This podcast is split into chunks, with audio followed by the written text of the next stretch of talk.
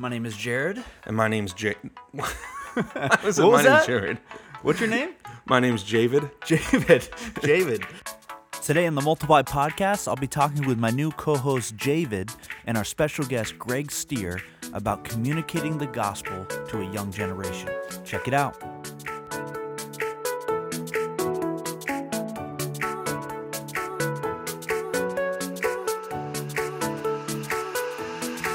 Hey, everybody, welcome to the Multiply podcast. My name is Jared. And my name's David. We're glad you guys are with us, and uh, we got a real treat today. A special guest. You get ha- you get to listen to not just David and I, but um, actually someone who may know what they're talking about. Yes, which is are. a great thing. Man, we're so excited to have with us today on the Multiply podcast the founder and CEO of Dare to Share Ministries, Greg Stier. Greg, thanks so much for taking some time to be with us today. Yeah, thanks for inviting me. Glad to be a part of it. Greg, tell us for those of us that, or for our listeners that don't aren't familiar with you, aren't familiar with Dare to Share, and uh, give us a little sense of um, the heart of your ministry, what you guys are all about, and how you strengthen the body of Christ. You know, we just believe in the power of the gospel of teens reaching teens with the message of Jesus. I was a inner city kid, never knew my biological father, high crime rate area, high crime rate family, and a preacher from the suburbs reached my whole family with the gospel. And their youth ministry trained me how to share the gospel. And I was like, oh my goodness, I got a dad in heaven. I never knew my biological father, but I have a heavenly dad and I have earthly cause. And Dare to Share is just an expression of that. How do we help teenagers connect with their heavenly father and find their cause and make and multiply disciples? And we do, you know, events, training, curriculum. We've trained a million teens how to how to share the gospel, and we train youth leaders how to build what we call gospel advancing ministries. Uh, so disciples who make disciples who make disciples. That's why I love the name of your podcast because we want to see disciples multiplied through teenagers and youth leaders to facilitate the process. So that's our heart. Our vision is every teen, everywhere, hearing the gospel from a friend. Our mission is energizing the church to mobilize youth to gospelize their world. And so that's what we do. I love that, Greg. When gospelize is is obviously a word that not everybody's familiar with or uses.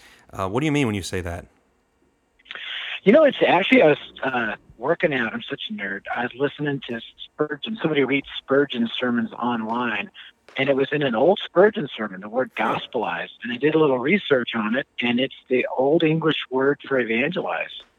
And I just think it sounds cool because evangelize just sounds like a dude on a corner with a sign and a bullhorn, and sometimes it's got these stereotypes. Gospelize is just a fuller word.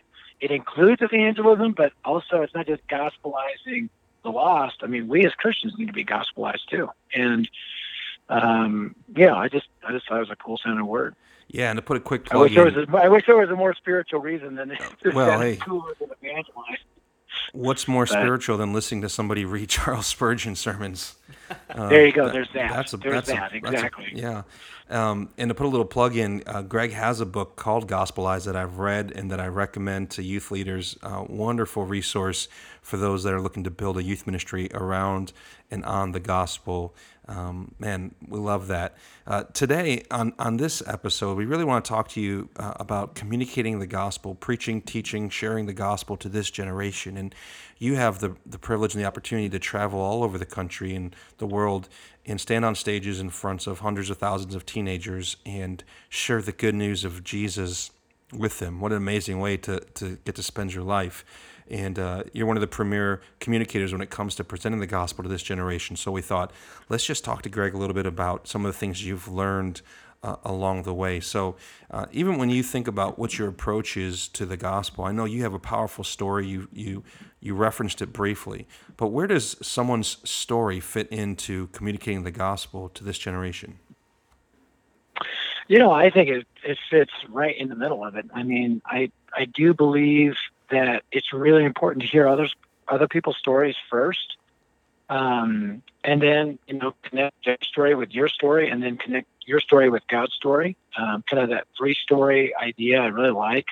Uh, I think it's important for people to see that, you know, um, we've been our lives have been changed by Christ, and what we tell teenagers is you know your your story matters and every story is a dramatic salvation story. So it doesn't matter if you were a drug dealer before and spent time in prison or radically transformed, or you're a kid raised in church and you were radically transformed at the age of five. At the bottom line, we were by nature uh, children of wrath, but God, you know, demonstrated His mercy. He adopted us into His family. He's rich in mercy toward us, and we've been saved. And I read this on a tweet. I forget who sent it out. It was great because on the day you got saved, God turned a criminal proceeding into an adoption ceremony. Hmm.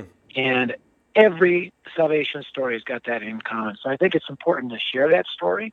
I think it's also important again to start with their story. I um about ten years ago, uh, Dare to Share did a reality series. We took a called Gospel Journey Maui. We took a Mormon, a Muslim, a Buddhist, a Jew. It sounds like a setup to a joke. Into a bar and we met a priest. uh, we took like seven different worldviews to Maui, flew them to Maui, and we had eight days of spiritual discussions. And I'll never forget, uh, you know, that listening to their stories, and and uh, the walls came down. The more that we listened, the more the walls came down. And uh, then Zane, he was a surfing evangelical uh, that now travels with Dare to Share, but he was a participant in this. They're like, oh, you forgot to get Zane's story. And so he literally shared the gospel by taking something from every one of their stories that he agreed with. Hmm. And he wove this beautiful gospel presentation. That had a huge impact on the way that we share the gospel. We now use a thing called ask, admire, admit. We started by using here, do you know you're going to go to heaven when you die? If you, you know, if I could tell you, you know, less than two minutes how you can know what that big news, you know, 25 years ago, that's what we are doing. And we realize in this culture, it's really hard to engage teenagers into in-depth conversations just by jumping there. So we train now students to ask questions, find out what um, you know they believe, um, admire what you can, and then admit the reason you became a Christian is you're so messed up you needed Jesus to save you. And that's where you tell your story.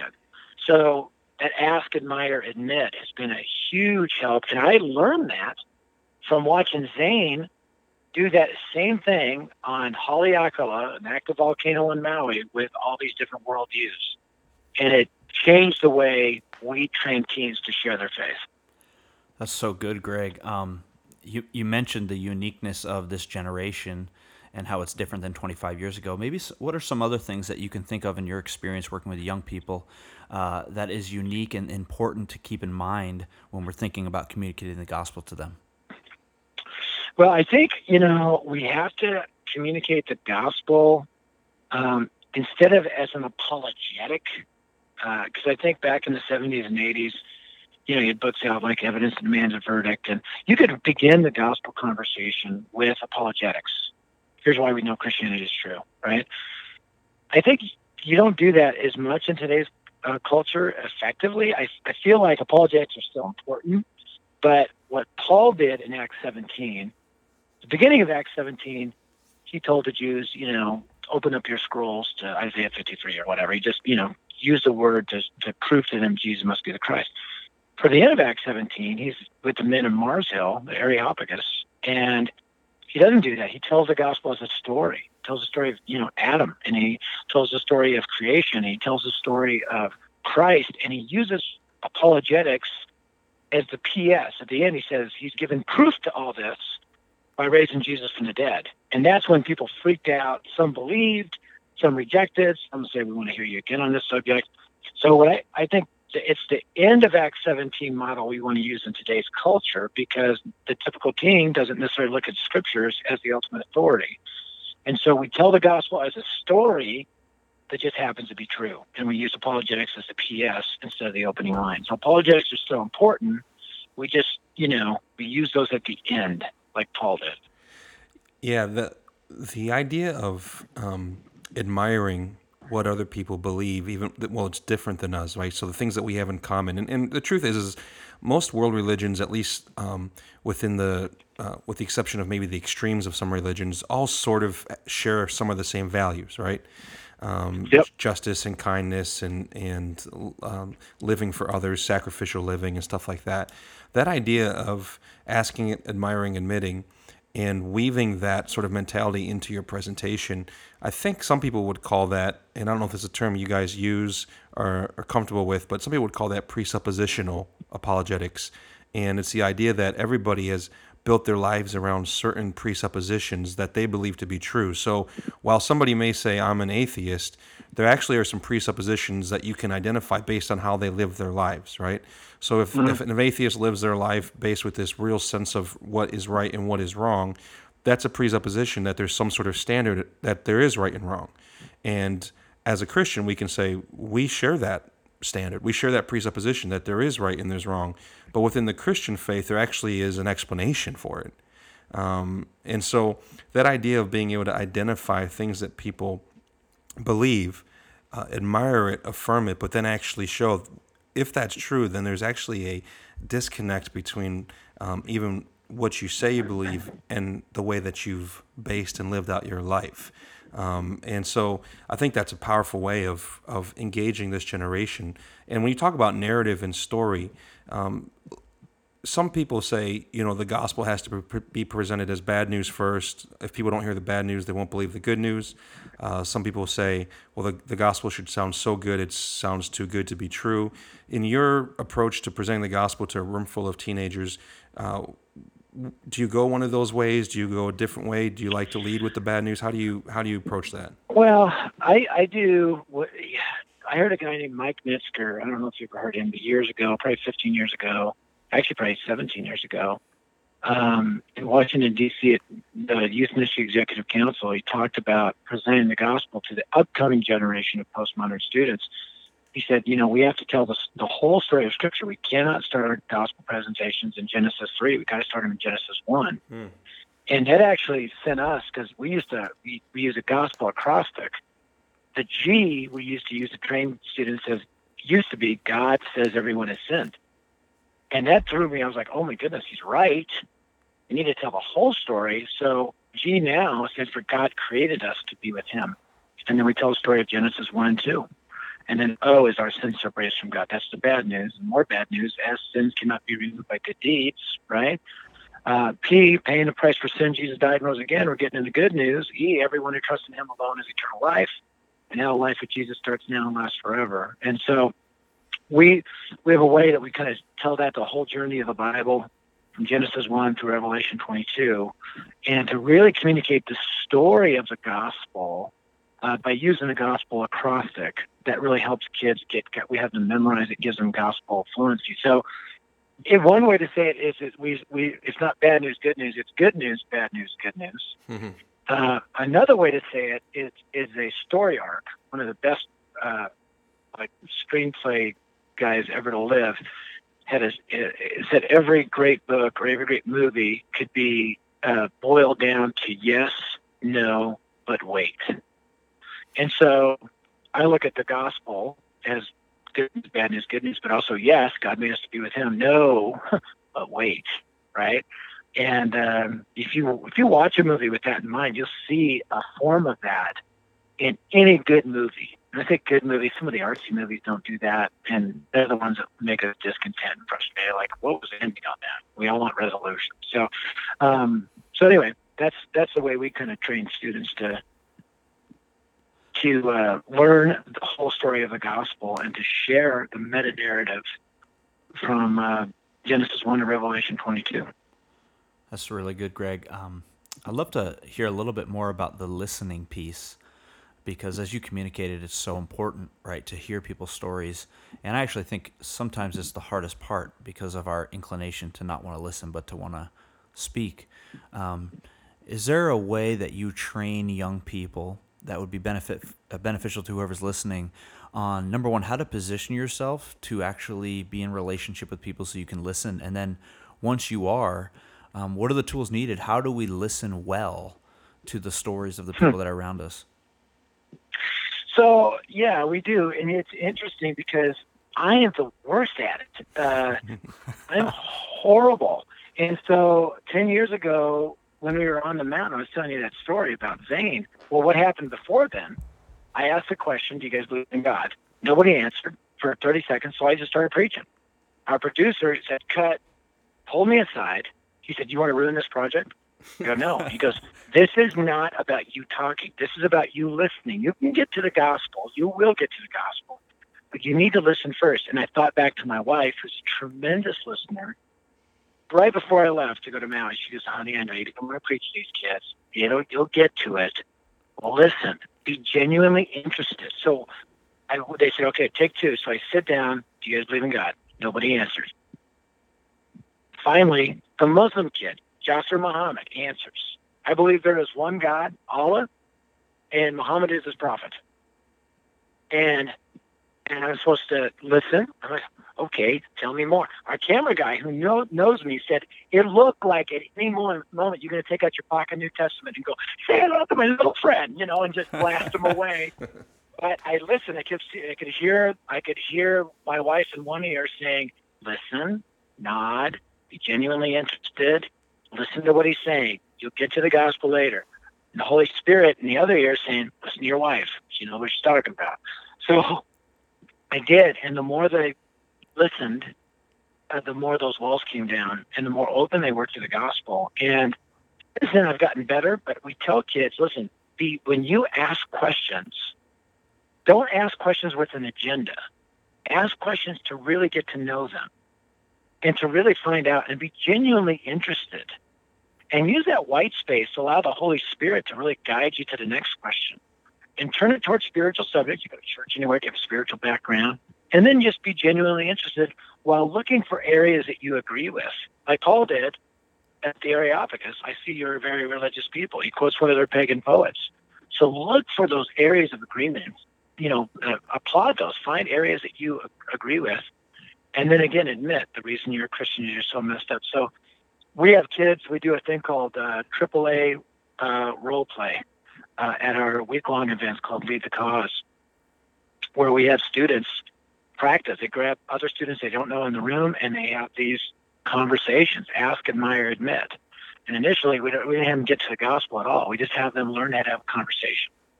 You know, we have them practice looking at each other's eyes for 30 seconds in silence.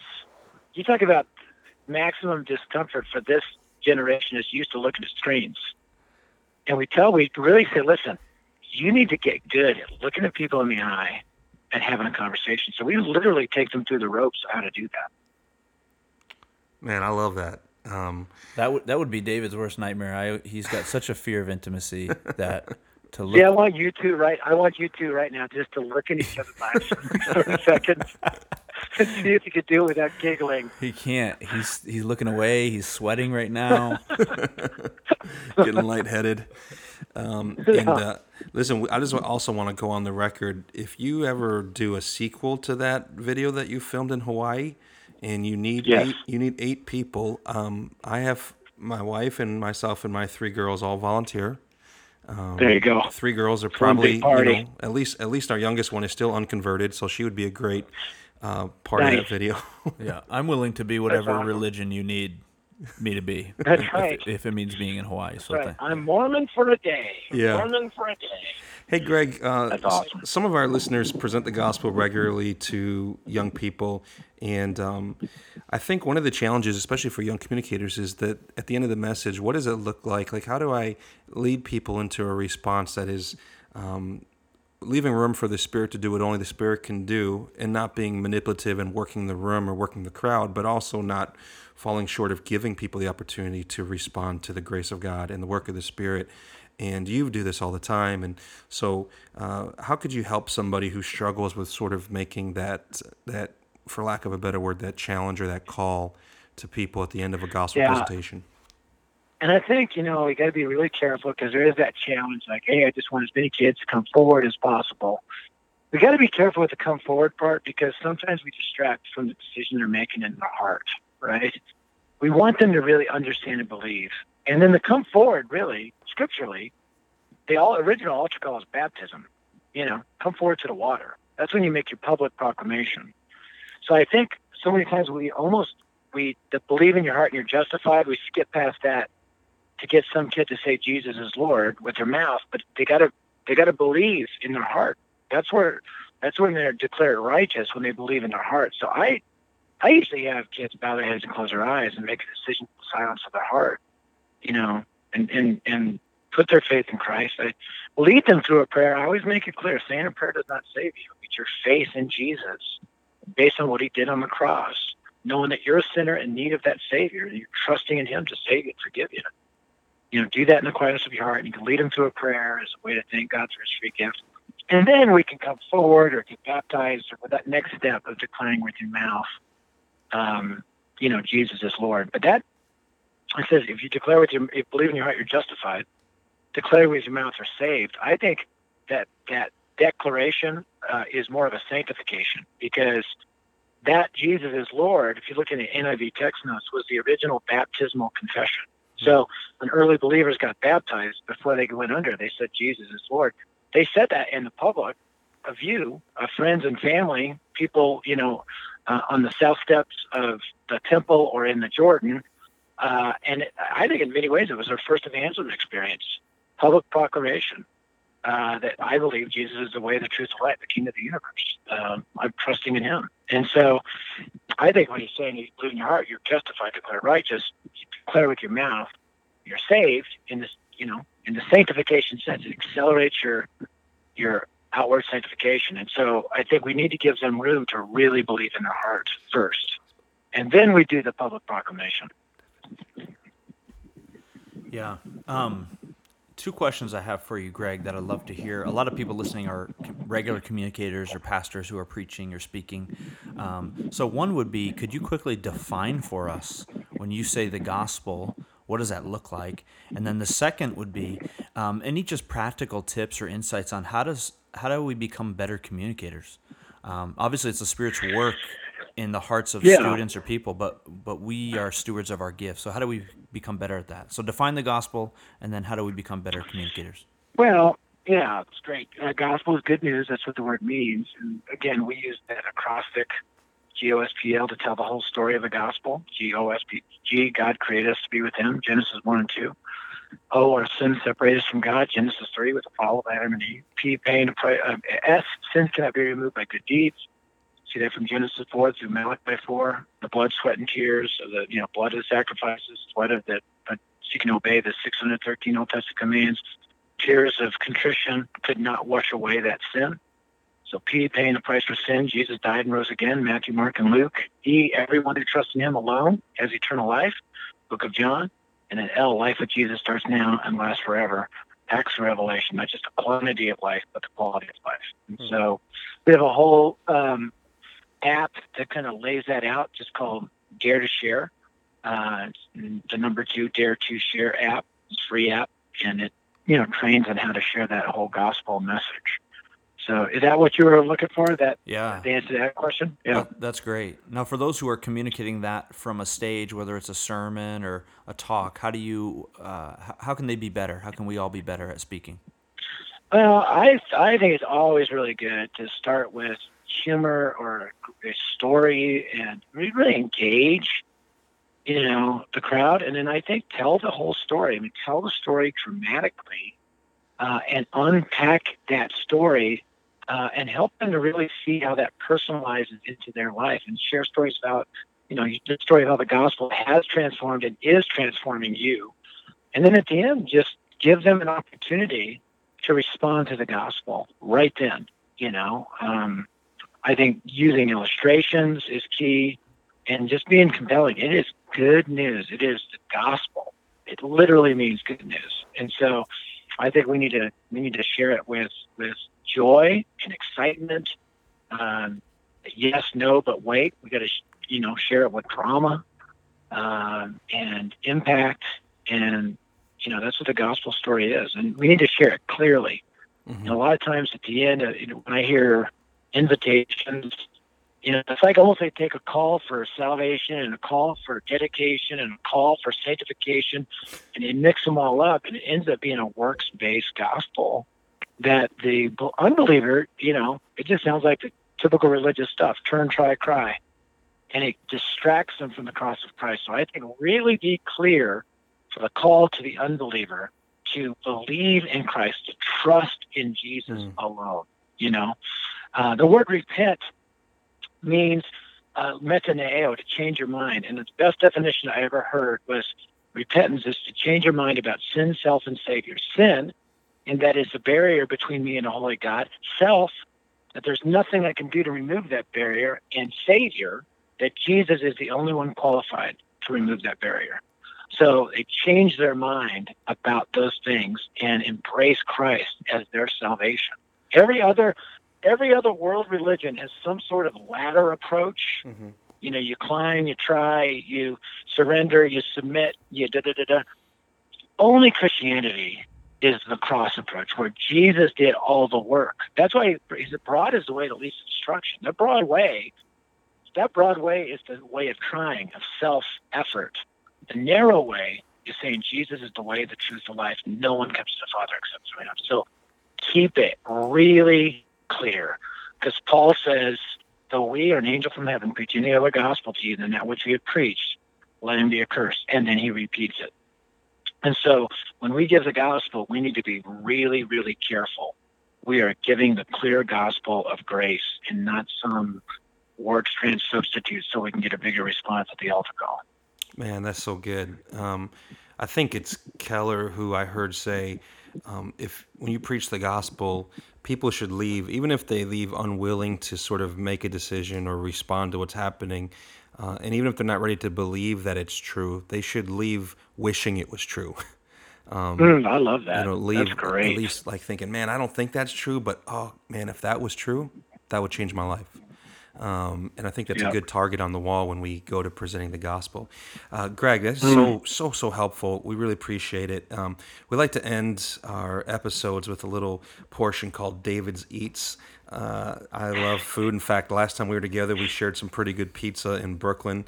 And um, yes, we did. So I, I love some some good food. But when we have guests on, we like to hear from you. You travel, you're lots of different places. Uh, what's the best thing you've eaten recently? Okay, so I just in Austin, and we're doing a Lead the Cause event down there, and it's in proximity to In and Out. So for two nights in a row, at the end of speaking, I went to In and Out Burger, and you know I don't know, I don't know technically if the burgers and the fries and shakes are better than anyone else, but there's some mystique that makes it taste better for whatever reason, and I just enjoyed. I counted up 1,600 calories and uh, just enjoyed them. They're so good. Oh, so worth. And they're really, wait. it's really affordable too, right? Like, yeah, the burger's yeah, like a few bucks. Yeah. See. Yeah. Yeah. So we don't we don't have In and Out up here in upstate New York, so now we're kind of jealous. Thanks for but, rubbing it in. Yeah. Yeah, we don't we don't have it in Denver either. So oh, all right. Well, we uh, we're together yeah. in our misery. Oh man. That's right. Greg, thanks so much. This is uh, this has been great. Hey, if uh, if you're listening, be sure to tune in to the next podcast. We're going to have Greg back on and talking about the role of the gospel in discipleship. Thanks so much. This is the Multiply Podcast. We'll catch you next time.